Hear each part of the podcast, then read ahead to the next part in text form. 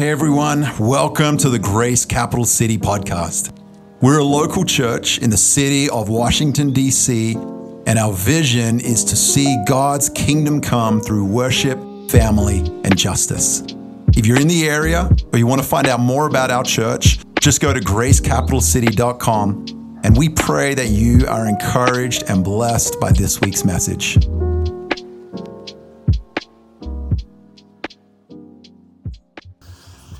Wow. David, you can, you can be my hype guy anytime. I'll take it. I heard it was an amazing retreat. Ladies, uh, hearing good things. I got to spend a solid four and a half minutes with Jessica when she got home before we headed down to church. And I think some of the bleary eyes, at least some of the women were on retreat, I'm sure you're feeling that after retreat glow, but also like, I'm going to sleep for the rest of my life when I get home. Um, we give it up for our worship team as well. Have a We love our worship team. Thank you for leading us. If you're new here, welcome. My name's Chris, serve as the lead pastor, and um, yeah, we're just really glad you're here. We we're in a series called Salt. It's a series that we are basing out of Jesus' most famous teaching, um, Matthew 5 through 7, the Sermon on the Mount, where he begins with the instruction um, that we are called to be salt. We are called to be those who are a light, a flavoring agent in the world. And so we're really exploring that every week. What does that look like? In some of the themes and topics that Jesus opens up to us in that teaching, how do we live? As salt. And um, it's been fun so far. We've been hitting some, some spicy topics and just going where Jesus leads us, going where the word leads us, trying to teach it as faithfully as we can. And tonight is no different. We just keep, keep diving in. So um, if you want to turn to Matthew 5, you can. If, if you don't have a Bible, that's fine. The scriptures will be on the screen as well. But tonight we're going to at least launch out of Matthew 5, 31 and 32 is, is the teaching Matthew 5, 31 and 32, picking up from where we were last week. And this is what Jesus says in Matthew 5, 31 and 32. He says, It has been said that anyone who divorces his wife must give her a certificate of divorce. But I tell you that anyone who divorces his wife, except for marital unfaithfulness, causes her to become an adulteress, and anyone who marries the divorced woman commits adultery. This is the word of the Lord. I um, have a pretty graphic memory of a morning when I was 17 years old. And uh, I'm, I'm in the middle of three boys. And so I was 17. My older brother would have been about 20, my younger brother about 14. And I remember well my mother and father waking us up earlier than we would normally be woken up. And we were brought into the living room and we sat down. And um, our mother told us boys that she was going to be leaving. And she talked, and my dad talked, and they said that they had had strife for a long time, for a number of years, that they had tried counseling and that seemingly it wasn't working, and so that in just a day or two, my mother would be leaving and that my little brother would uh, be moving out with her. And there's a lot of things as a 17 year old boy that I, I, look back on and reflect on that moment. Like a lot of like young men, I didn't really know what to do with my emotions in that moment. I didn't quite know how to process it. I do look back and I see it as a very abrupt end to my childhood. I mean, I was 17, so that was kind of I was cresting the horizon of, of stepping into some level of adulthood anyway. Um, but that became just a just a roadblock all of a sudden. It was like childhood ended in this moment. So as we as we journeyed forward in the, in the weeks and months that followed, and my mom did leave a couple days later, we slowly began to learn about the situation. My, my parents had been married for 25 years, and like any child, their marriage was the only marriage I knew, right? Um, you, you, go to friend's house, you see an aunt and uncle, maybe things are a little different, but you're not walking with them. And so for me, that was what marriage was. And so some of the dysfunction uh, wasn't evident to me as a child, whereas looking back, I look at it and I could maybe be a bit more aware of, of some of the areas that were dysfunctional. But what was interesting to me that, that I learned over the coming months and even years was that for the 25 years that my parents had been married, that the seed of brokenness, the seed of sin, the seed that would ultimately lead to a divorce 25 years later was sown really in the first year or two. And my parents would tell me that individually in different, in their own words, in their own ways, that there were some very dramatic things that happened that never healed. Some very dramatic things that happened in their marriage that they never really recovered from, not fully anyway, and they never were able to move past. And so the, the echoes, the ripples of that brokenness and of the sin flooded through their 25 years of marriage and then continued to flood beyond that. In many ways, I, I look at my life since then, and I really believe that the, the ripples of that brokenness flooded even beyond their divorce. I remember being, as a, a young man in my 20s, early 20s, um, having a very deep sense of distrust in myself that I didn't have words for it at the time, but I look back and I can see some things that came out of the brokenness of my parents' marriage. Um, a deep trust in marriage as an institution, a deep trust in looking at myself as a man and thinking, well, why would I think I could do any different? Why would I think I could do any better? I think, if I'm really honest, it's been something that in the 15 years Jessica and I have been married, that we've had to walk through and work through some of that distrust, some of that brokenness that the stone that was thrown, the ripples continued to ripple out for, for many, many years, even decades after that. It really was a, a divorce that was birthed in brokenness, a birthed in sin. And I have been pastoring now 23 years in different roles and different capacities, and whether it's been people who, like myself as, as children, have walked through some of the trauma of divorce, or husbands or wives who have walked through divorce, you know, there is that continual ripple of, of brokenness that is consistent when we talk about divorce. And so the reality, the reality is divorce is an incredibly painful reality of a broken world in which we live in, right? It's a, it's a broken reality. And tonight, I, I, don't want to spend too much time just talking about divorce. I, I want to talk about marriage more broadly than that. But I do want to make sure before we kind of breeze past some of the very kind of pointed things that Jesus says here about divorce, I want to make sure I at least share my heart and a few things I feel like God has taught me over the years um, walking through this and now having been married uh, 15 years myself. And so I, I want to just give us two, two takeaways, and then I want to broaden the conversation out to talk about marriage more broadly. But two takeaways about divorce. The first one is this is that divorce is founded in sin. Okay? And we have to be honest about that. We have to call it what it is. Divorce is founded in sin. Now, the sin of divorce is not always just who signs the papers first, okay? The sin of divorce is not always just who drives away and leaves the marriage. So sometimes the sin of divorce is founded in the abuse that leads up to the divorce, right? Sometimes the sin of divorce is founded in the neglect or the infidelity or the lack of trust that breaks a marriage at its core. Sometimes the sin is not just at the moment of divorce, it leads up to the divorce itself. Sometimes it's when divorce is, is used almost as a, as a weapon, as a threat. You hear those stories, right? There are a lot of ways in which the sin of divorce manifests itself. But I'll, I'll tell you this the stories of divorce are almost always long and complicated, but they come back to a common foundation, and that foundation is sin somewhere down the line, the brokenness of a man, the brokenness of a woman, or the brokenness of two people together has founded what ultimately manifests itself in divorce. And so we have to recognize that. We have to call it what it is. It is founded in sin. The Bible is clear about that. The second thing that I know for sure about divorce is that God's grace is sufficient for all things. That God's grace is sufficient.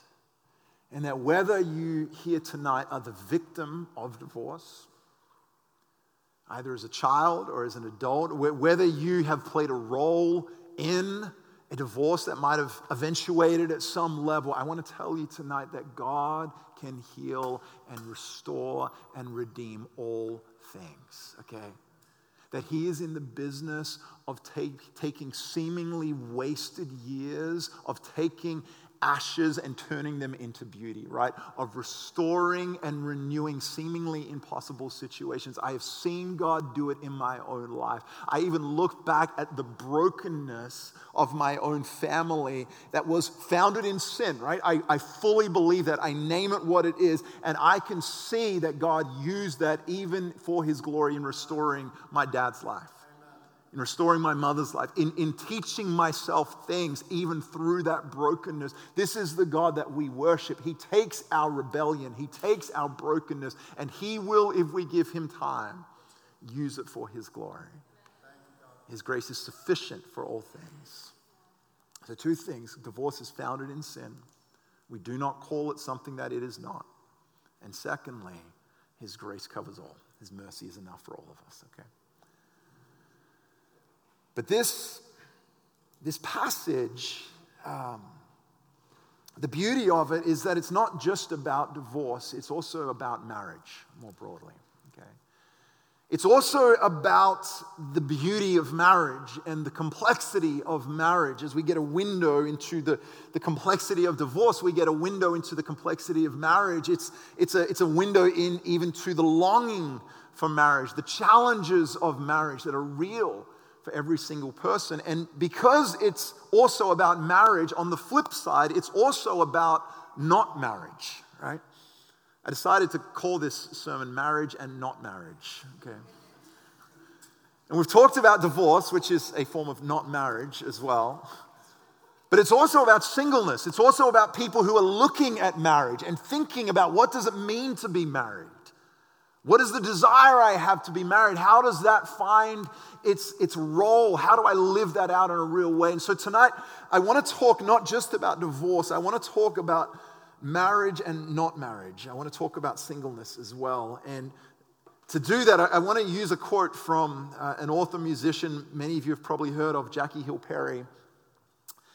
Um, and she says this Jackie Hill Perry says, Our sexuality is not our soul Marriage is not heaven and singleness is not hell. Read that again. Our sexuality is not our soul. Marriage is not heaven and singleness is not hell. Now, just, just leave that quote up there for a while because I want to reference it. I, I, I feel like that quote, it resonates with me because I think it speaks to some of the confusion we experience in our world today captures some of it in, in essence. Um, a lot of confusion about identity and relationships and sexuality and, and marriage and how these things all come together, that we, we live in the midst of these things. And I, I just want to name it as well. I think the confusion is especially abrupt for those of us who are, who are seeking to follow Jesus. And what I mean by that is we, we get not just the words of culture, but we also have the words of God. And so we're seeking to follow Jesus faithfully, but we're also hearing things the world's saying. We're also hearing things the church is saying. We're hearing things the Bible's saying. We're hearing things the Spirit might be speaking or mentors might be speaking. And so, just to give grace, it can be really confusing to figure this out, right? How do we live this stuff out? And so, on one hand, we have kind of the cultural narrative about this. The cultural narrative that, just like we talked about last week, tells us no, sexuality is your soul. Sexuality is your identity. It's one thing we really wrestled with last week about decoupling identity and sexuality, treating these things separate. We also have the, the cultural narrative when it comes to marriage now, depending on which part of the country you grow up in, you might hear different things. There, there's certain parts of the country where marriage is hell. It's oppressive, it's antiquated, it's, it's, it's uh, why, why limit yourself to marriage? Why not just live with someone? You know, I mean, why bother getting married?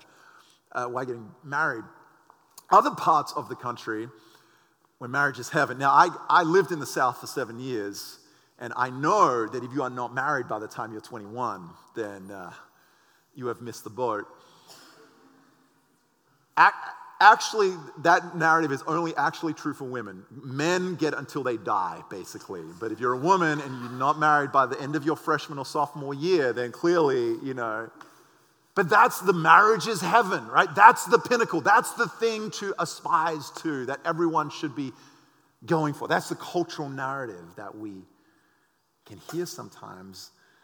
But the reality, the, the church's narrative can be equally confusing sometimes. Um, I, I, was thinking about the, the stereotypical, um, like, megachurch pastor who gets up and they have the smoking hot wife and they're talking about their, like, anointed, blessed sex and their 2.3 perfect children and it's like this is held as look look at my life look at my family look at the, and, and like 95% of the room are being like, that is, I just, I cannot relate. It's not my story.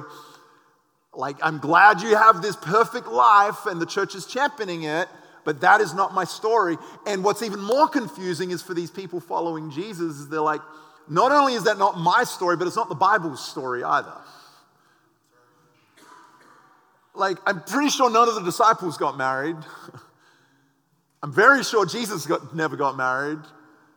All the heroes of the faith who never got married. And so there's this, this confusion about, like, why are we just championing this as the pinnacle when there's all these other narratives and stories that I read about in the Bible? How do I find my place when the reality of my life doesn't seem to line up with what is being presented as the good and perfect role and pathway for every single person. And so I say that not to hate on culture, not to hate on the church. I don't want to be like the old man shaking his fist at the sky. Um, just to kind of give us grace and just to say this is, this is confusing, this is hard. Finding our way in the midst of mixed messages can be a really difficult task for every person as we're walking our journey in this really important area. And so I, I want to offer us something to consider when it comes to marriage that has been helpful for me. Because I think one of the problems is when it comes to marriage, we've forgotten what it is and we've expected it to be something it's not. Okay? We've forgotten what it is and we've, we've expected it to be something it's not. And I, I, would, I would articulate it like this We've taken a gift and we've turned it into a goal.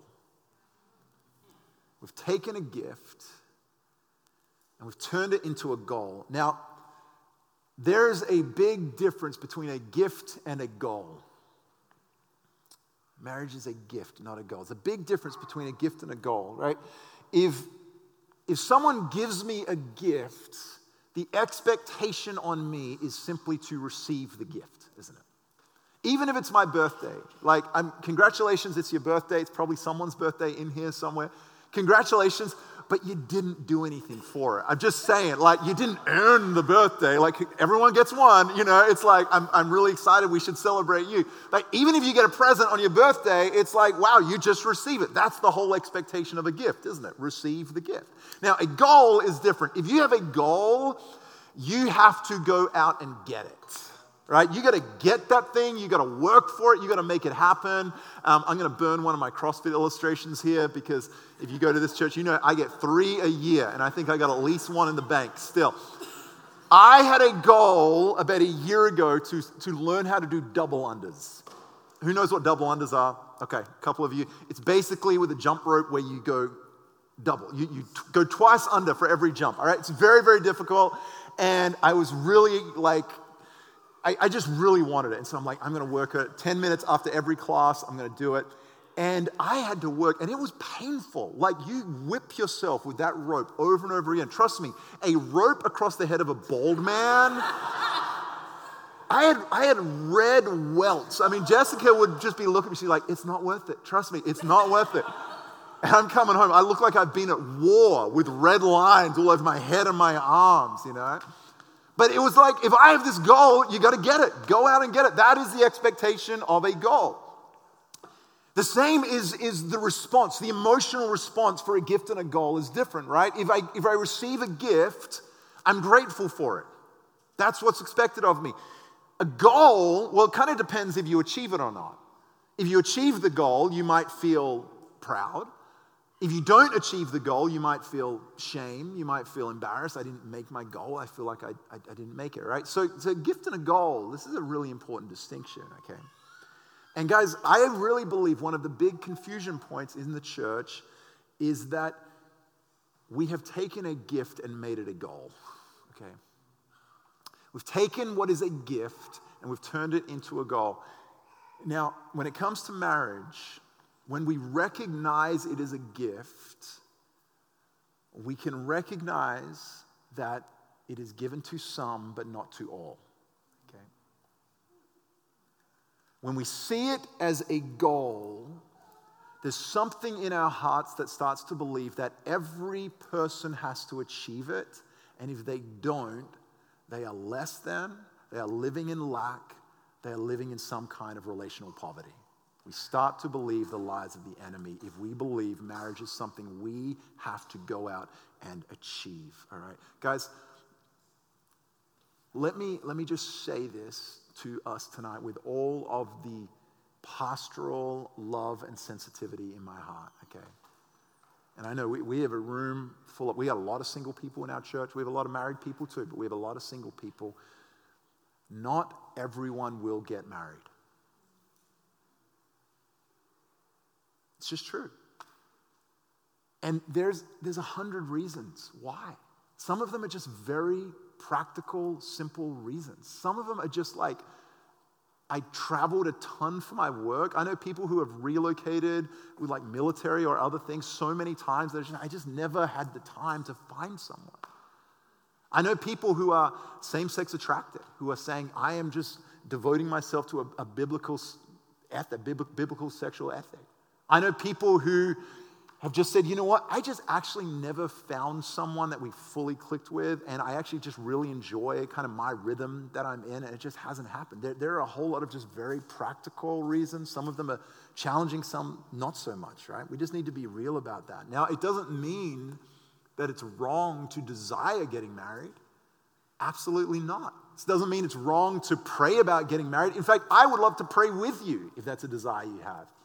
If you're like, I would want to be married, then please, I want to pray with you. If that's a desire you have, doesn't mean it's wrong to pursue it, to put yourself out there and be active in trying to find if that is, if that is a, a desire that you have. But we have to recognize, guys, this is not a goal to be achieved, it is a gift to be received, right? It's not a goal to be achieved, it is a, it is a gift to be received. Not every person gets married. And let me, let me kind of spiritualize this and, and bring this into what the Bible really talks about when it comes to marriage, guys. Marriage is, is a temp, it's a temporary reflection of an eternal promise, okay? This is some of what we talked about last week when we talked about the, the dualism of man and woman and heaven and earth coming together in the garden and then, then fulfilled ultimately in Revelation when the new heavens and the new earth. It is, a, it is a temporary reflection of an eternal promise. You know, one thing that the Bible is very clear about? That in the new heavens and new earth, none of us will be married. It's temporary. It's temporary. Our union with one another is meant to point towards our ultimate union with God. Okay? And while not everyone will experience the temporary union of marriage, every single person is invited into the eternal promise of ultimate union with God. Okay? The goal of our lives is not union with a person, it is union with God. That is where everything is going. That's what we're going to spend eternity in. That's where everything is heading towards. That's the real thing. And there are some of us, guys, and we need to take marriage off the throne so we can have Jesus back on it, okay? Marriage is a beautiful thing. I love being married. I've been married for 15 years. If you have a desire to be married, again, I would love to pray with you, but I think we need to be honest and real about this. This is not the ultimate purpose of our lives. It is something that will fade away in the new heavens and new earth when we experience the final fulfillment of our union and oneness with God. I'm not denigrating marriage. I got to marry Sarah and Garrett just the other week. Praise God. Back from your honeymoon, guys? I just think some of the confusion around marriage has been damaging to people as we are pursuing to follow Jesus and be faithful in that. So let me talk about not marriage for a minute singleness. Uh, 1 Corinthians 7. This is what Paul says verse 6 to 9. He says, I say this as a concession, not as a command. I wish that all men were as I am, but each man has his own gift from God. One has this gift, another has that. Now, to the unmarried and the widows, I say, it is good for them to stay unmarried as I am. But if they cannot control themselves, they should marry, for it is better to marry than to burn with passion. When I lived in Australia, um, I was pastoring at a church. There was another church, it wasn't our church, but another church that a lot of people knew about and that I had friends at. And they had a young adults ministry. And the young adults ministry, I'm almost embarrassed to say, it wasn't named this, but this was its nickname. The nickname was Pairs and Spares.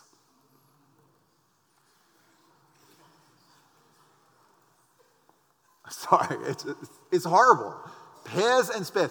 And I remember hearing that, and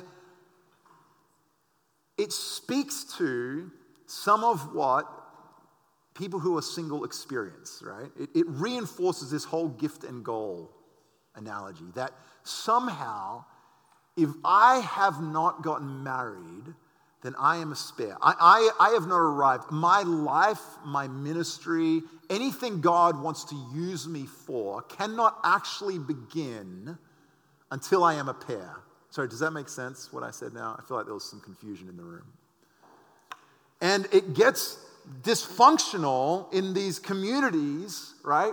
I, have been around singles ministries and things like that. I've seen some really good and healthy ones. I think the where it gets dysfunctional is when the whole goal of the ministry is to get people married.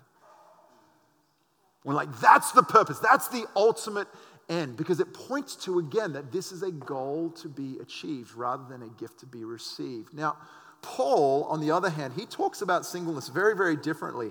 He takes this whole gift idea um, even, even further still, right?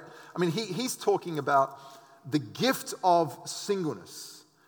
And um, I don't know if you've ever read that, that, that passage where Paul talks about this, this gift of singleness. And you read it and you think, well, okay, that's, that's great. Paul has the gift of singleness. I clearly don't have the gift of singleness because, you know, I'm, I'm, burning with passion. I have desires to get married. Clearly, this is not a gift or something that I have. Like, great for Paul. But we, we actually read that, and I think we misunderstand what Paul is saying here. Okay? I, I would encourage you to read some of the New Testament scholarship around these verses because most New Testament scholars read these verses and say that Paul is not talking about a supernatural ability to be single. What he's doing is he's recognizing the season of life that he is in. And Paul is saying here, he is saying, my singleness is a gift. My singleness is a gift. He's not saying my ability to be single is a gift. He's saying my singleness, the singleness itself, is a gift to me. Friends, I, I, I want to speak this out over us. And this may be, if you're in a difficult season, this is going to be hard to receive. And so just, just let it sit with you and see what the Holy Spirit does with it. Where you are right now, is God's gift to you. And it may not feel like God's gift to you every day, but where you are right now, if you allow the Holy Spirit to, to open your eyes and to show you, even the difficult places, it can be God's gift to you. If you are single, that is part of God's gift to you right now. And you may be single for a short time, you may be single for a long time. You may be single till, till you die. You may be single just, just for a window. That's right now. It's God's gift to you. If you are married, that is part of God's gift to you. You may be married until you die, but you may be widowed. You may be a widow. You, you, you, you may experience the pain of divorce, right? We've talked about it. It is a broken, broken world that we live in. But right now, that is part of God's gift to you. And you know what? Singleness and marriage each has their benefits and each has their challenges. Because marriage is not heaven and singleness is not hell, as Jackie Hill Perry said, right? There are advantages to being married, but there are also advantages to being single. And Paul is talking about that. He's saying, I wish you, I wish you all could be like I am. I wish you could be the gift of me being single right now, right? He's, he's, he's actually lifting that up. He's, he's dignifying it. You know, the Bible talks a lot more about avoiding a bad marriage than it does about remaining single, avoiding singleness, okay? Because marriage is not heaven and singleness is not hell. Guys, we need to stop believing the lie that singleness is a status to be escaped from and that marriage is a goal to be achieved. And we need to start asking the Holy Spirit, what do you have for me now? In the season that I'm in. Again, if you're single, that does not mean you should stop desiring to be married if that's something you desire. I'm just saying, right now, the recognition this is God's gift to me of where I am, and there are advantages and there are disadvantages to all of it. But God will use it if you allow Him to. There's a, a verse in, in Isaiah that I, I want to use. It's a bit of a strange verse, but I felt like I just I felt like it was important to speak this out um, over our church. And it says, Isaiah 56 3 says, Let not any eunuch complain, I am only a dry tree. Let not any eunuch complain, I am only a dry tree. And, and I, I, just, I thought to use it for, for this reason. I'm not sure that we have any eunuchs here tonight. But we do have a lot of single people. And we probably have a lot of people who have heard the lie that you are less than because you are not married. That you are not qualified for ministry because you are not married. That somehow your life hasn't begun until you get married. Somehow you've, you've heard that through the church over and over again. And I want to just say over you tonight if you are single, if you are celibate, if you, if you are trying to figure out what does this look like, but right now marriage is not part of your story, you are no dry tree. You are no dry tree. And God wants to use your life in the season you are in, not just the season you wish you were in. Not just the season you want to be in or you hope to be in. God has no plans to rescue you from your singleness. I'm not saying you won't get married. I'm just saying that's not how God sees it. It's not a status to be rescued from. It is a season of life to give glory to God and to use everything that is good about being single. To follow Him in your singleness. You are no dry tree. He wants to satisfy you in the midst of your singleness. And if you are married, He wants to satisfy you in the midst of your marriage. He wants to inspire you in that. Marriage is a gift, not a goal. And Paul reminds us that singleness can also be a gift. I want to invite uh, Pastor Holly to come and to, just to speak over us tonight um, some things that God's laid on her heart. She's going to close out our teaching. Thanks, Holly. Give it up for Holly tonight. Hello, hello. Yeah, I just had a couple things I, I, told Pastor Chris I had had on my heart, and um, uh, for for context, uh, I am single. There have been times in my life when I have been dating, um, almost engaged and single. Um, I do currently desire to be married. Um, so I, I wanted to just share some things that have been really helpful in the journey for me because we I, I love this metaphor about like the season that we're in being a gift from God, whether it's marriage, whether it's singleness, engagement, dating, that, every, that it is all a gift from God. But if you, if you ever thought like, God, you got a gift receipt for this one? You know what I mean? To be honest, I'm, I'm just, we're gonna be, we're gonna, we're gonna talk honestly about some things. Sometimes you're like, I think, God, thank you, thank you. Um, where's the exchange where do i do where do i make the exchange? I'm sorry i didn't read the fine print when i accepted this gift. Um, we think we feel like that sometimes. We feel like that sometimes it's okay to have those feelings. It's okay to have those thoughts, okay?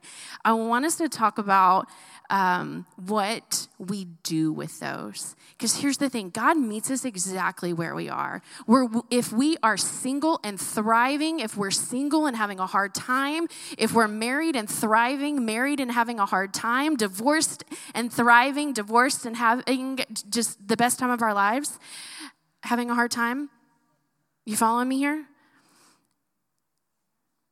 We have thoughts and feelings.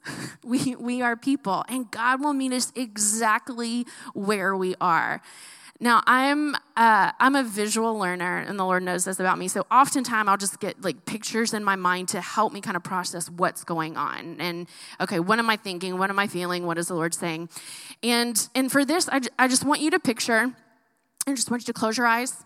You're sitting in a car uh, if you prefer a scooter, you can be on a scooter and you've got your goggles. You know, entirely up to you. I'm not going to put I'm not going to put that on you.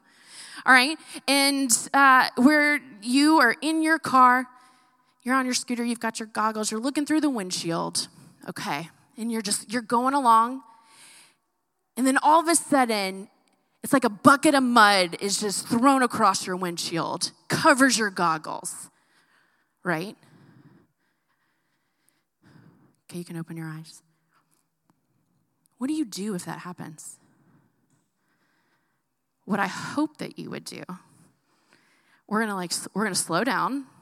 We're gonna we're gonna maybe like turn on the wipers, right? We know we have some things within okay you got to be in a car for this metaphor we got to turn on the, the wipers hopefully it's got wiper fluid in there and those are working and then oh but what if they don't okay? Maybe I'm gonna, I'm gonna pull off to the side of the road, I'm gonna clean it off, and then I'm gonna keep going, okay?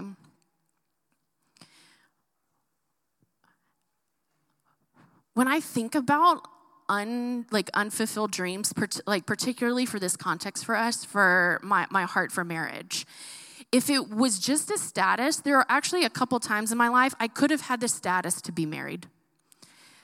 But when I really dug in deep with the Lord, I realized I didn't want to have the status of being married. I wanted to have and be a part of a marriage. And that vocabulary was really helpful for me. That it wasn't just about being married, but it was having a marriage. It was being a part of a marriage. It was building a marriage. So that vocabulary was helpful. But when it when it's that unfulfilled dream, we're, we're just going through life. We're going through life. We're, in, we're, in, we're all in my car together. We're going through life. And it's like unfulfilled dreams, I always just, they're just always on the periphery. They're just always here because guess what? God cares about my dreams.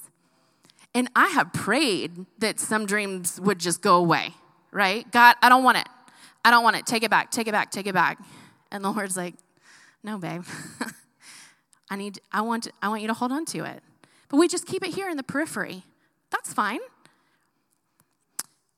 There are some things that will bring it from right here in my periphery to right here. And I can do that all on my own. I don't need anybody's help. I don't need anybody's help to bring like desire for marriage unfulfilled to right here, okay? But there are, I have also learned there are other things that people can say or do, whether intentionally or not, that we'll take it from right here to right here. Collectively, I need this from us. I need this from us, okay? Anytime, the number one trigger for coming right here to right here, somebody finds out that I'm single. Don't even know if I want marriage or not, but just I'm a single woman, loves Jesus nine out of 10 times. Oh my gosh, honey, your husband's right around the corner. He's right around the corner. I'm like, if can you tell him to hurry up, please? Does he know what time it is?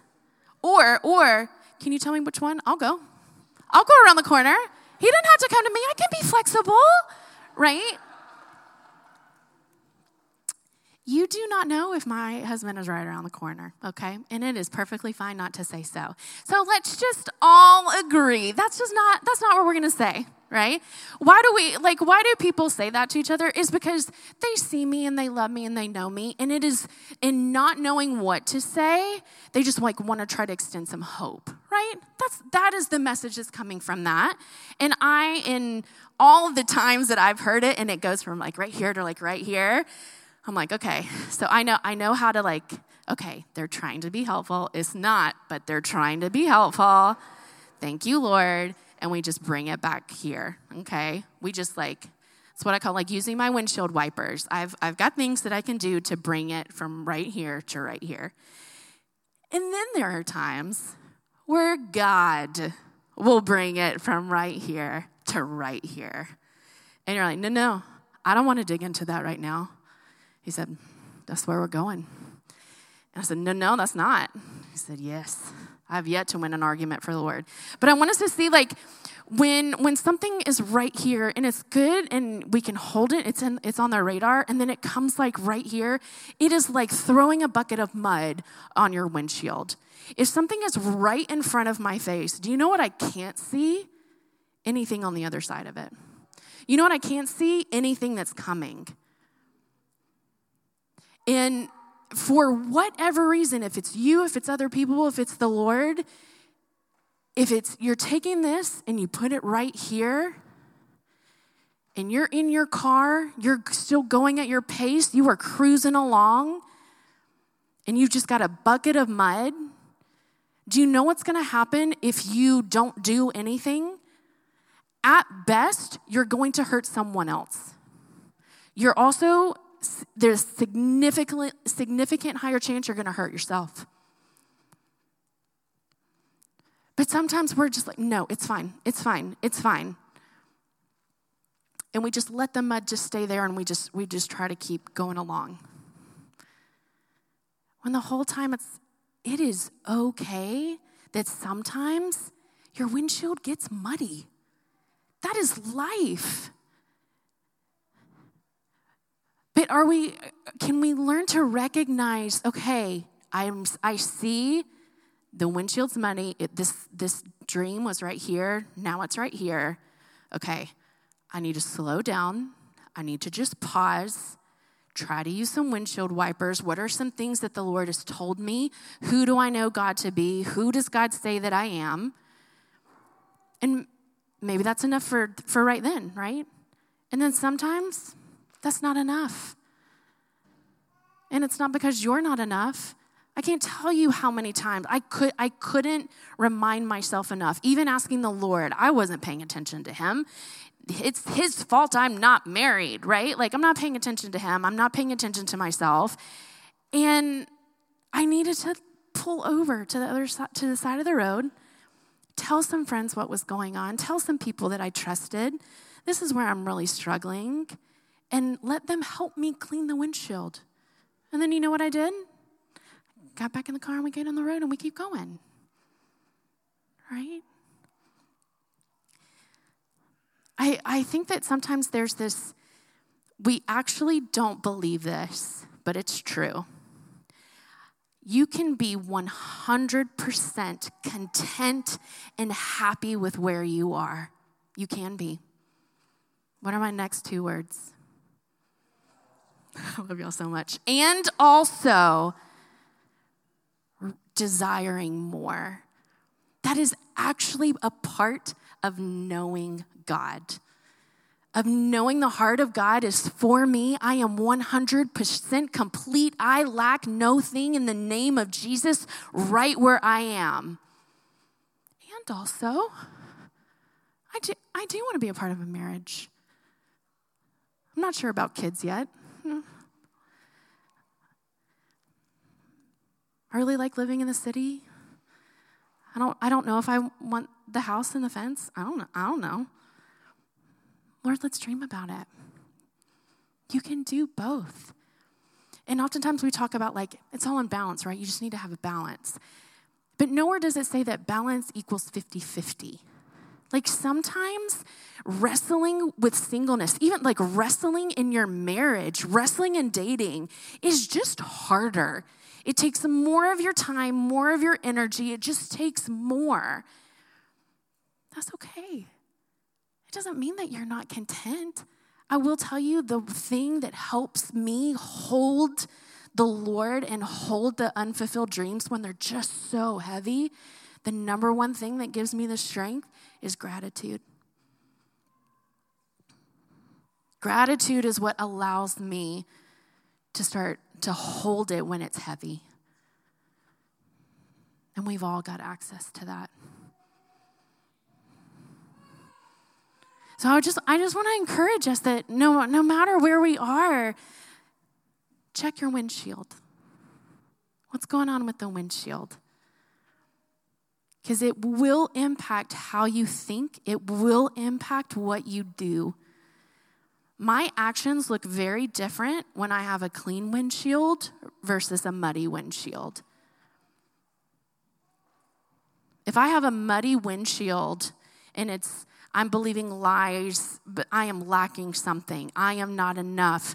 There's never going to be a man that I'm going to be able to marry or that will want to marry me. When I when I'm thinking like that and the windshield's muddy, my actions in, in the past, hopefully never again, but in the past have been like all all married people think they're better than me. All married people think they're better than me my, my church just hosted an event for couples. That must mean they hate single people. No joke. I have actually had those thoughts before. I have chosen to not participate in celebrating friends that are in a couple, whether it's engaged or being married, because there's, there's only a finite celebration, so I'm going to withhold mine, and they can, they can just do whatever they want. That's what a muddy windshield will do. Do you know that you carry infinite joy? You carry infinite joy, infinite peace. And even if someone has something that you are desiring, do you know that you can actually give joy, give honor, celebrate that, and there's still enough left for you? Please don't hold back. Married people need to be around single people. Single people, you need to be around married people. We need to celebrate each other. And single people, if you want to date, if you desire marriage, it's okay to tell people. Right? If I if I want to date, I want marriage. I never tell anyone. Anytime I'm ever asked, I say no. I don't do online dating. We'll unpack that at another message.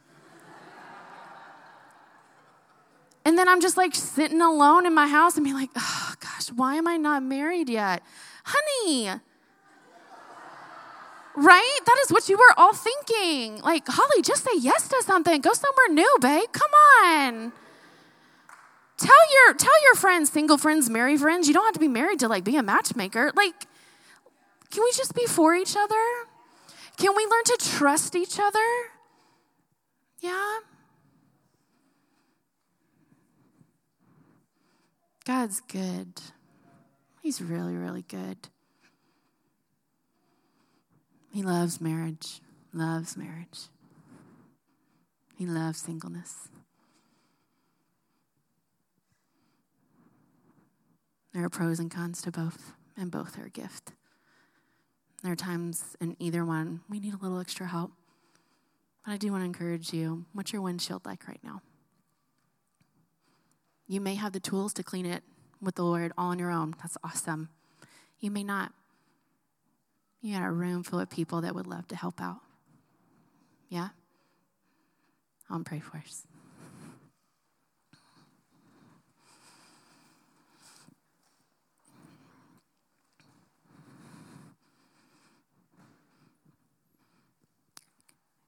God, we are so grateful to you. We are grateful to you. We are grateful for you. And Holy Spirit, I just I just ask that you would come and you would search our hearts. You would search our minds. Would you show us what our windshield looks like?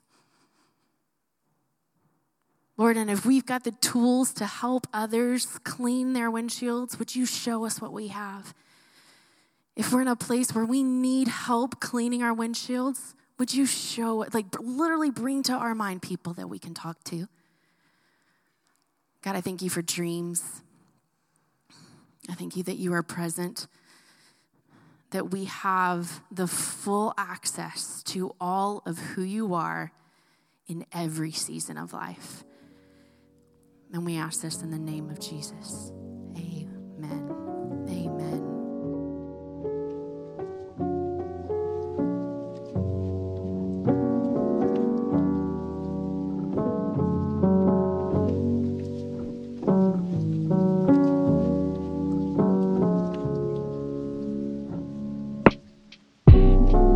Listening to this week's message. I pray that you know the presence of the Spirit, the love of the Father, and the goodness of Jesus wherever you find yourself. God bless.